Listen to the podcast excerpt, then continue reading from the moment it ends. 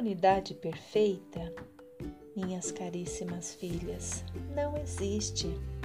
Todavia, a união e o amor devem reinar com auxílio da graça, da boa vontade, não obstante a diversidade dos indivíduos. A comunidade nos enriquece humanamente e nos santifica apostolicamente, tornando-nos mais fortes e missionárias. Madre Celestina Bótego